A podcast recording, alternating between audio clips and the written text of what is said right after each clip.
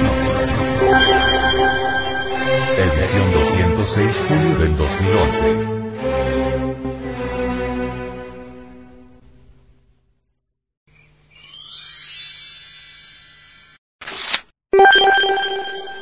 La cuarta unidad del razonamiento. Por venerable maestro, Samael Aumeor. Los fanáticos comunistas odian mortalmente todo lo que tenga sabor a divinidad.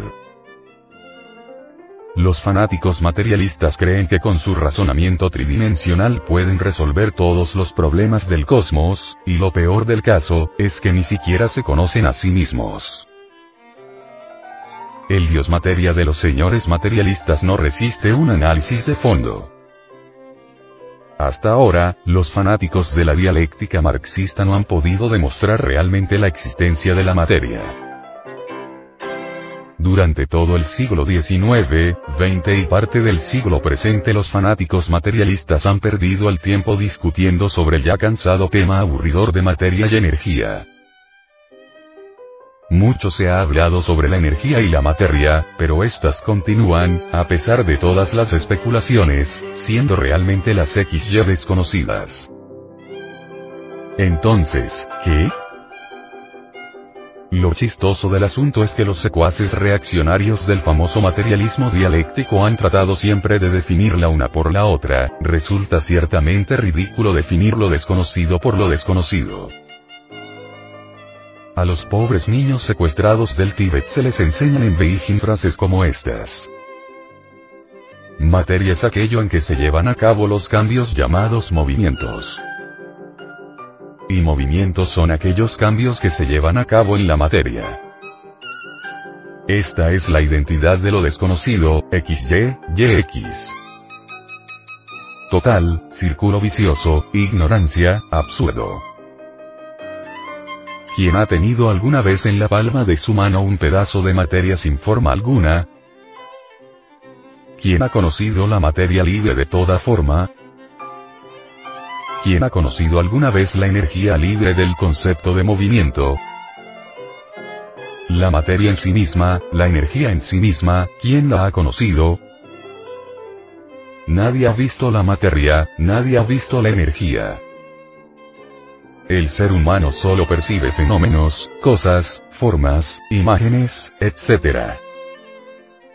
Pero jamás ha visto la sustancia de las cosas. Los señores materialistas ignoran totalmente todo lo que es una sustancia dada y dogmáticamente la llaman materia, cuando en realidad solo han visto madera, cobre, oro, piedra, etc. Realmente, la llamada materia es un concepto tan abstracto como la belleza, la bondad, el valor. Ningún fanático de la dialéctica materialista ha visto jamás la sustancia de las cosas en sí misma, tal cual es la cosa en sí.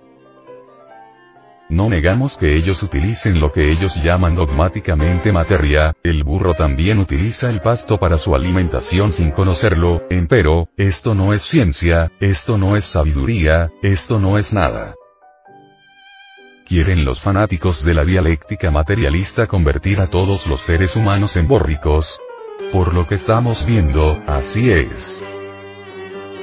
¿Qué más se puede esperar de aquellos que no quieren conocer las cosas en sí mismas?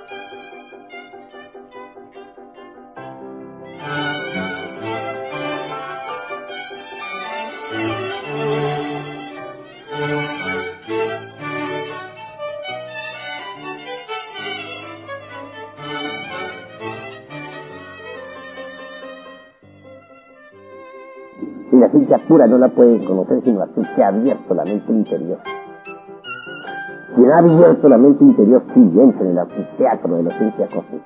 Se convierte de verdad en un sabio en el sentido más trascendental de la palabra.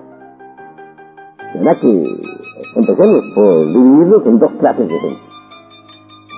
Los que, los que conocen la ciencia oficial y los que han ingresado al anfiteatro de la ciencia cósmica. Son dos tipos de sabios. Los que están en la ciencia oficial común y corriente jamás creerían en aquellos que están en el anfiteatro de la ciencia cósmica.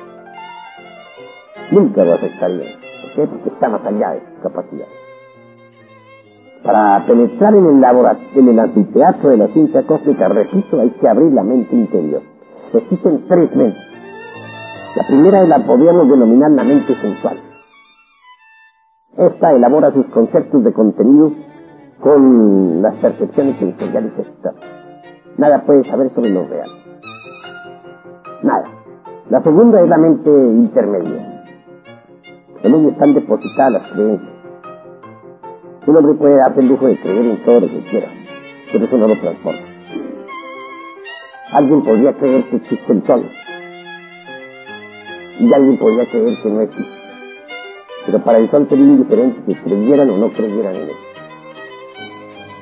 Los las gentes que tienen desarrollada la mente intermedia, nada saben de lo real, solamente creen y eso es todo.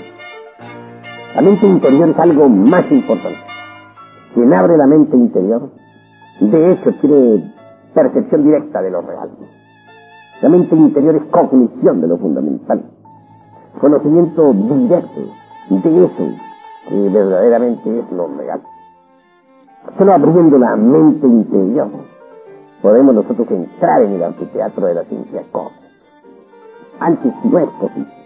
Por eso si yo les digo a ustedes que el Conde San Germán vive en las épocas actuales, si tengo el valor de declararlo, estoy también absolutamente seguro que eso no lo creerá jamás nadie.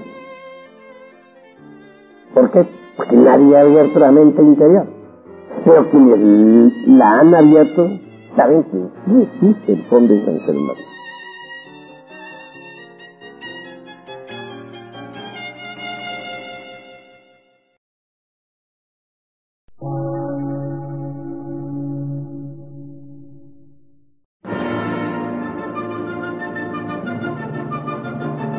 Emisora, gnóstica, transmundial. Una nueva civilización y una nueva cultura, sobre la faz de la Tierra.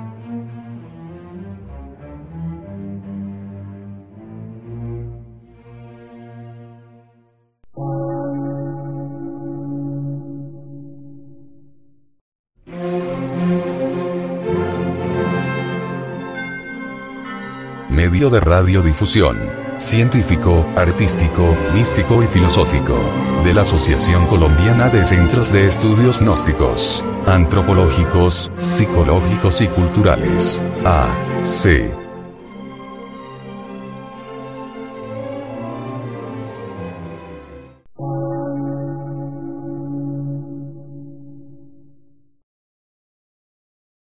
Lectura en movimiento. Difusión sin fronteras.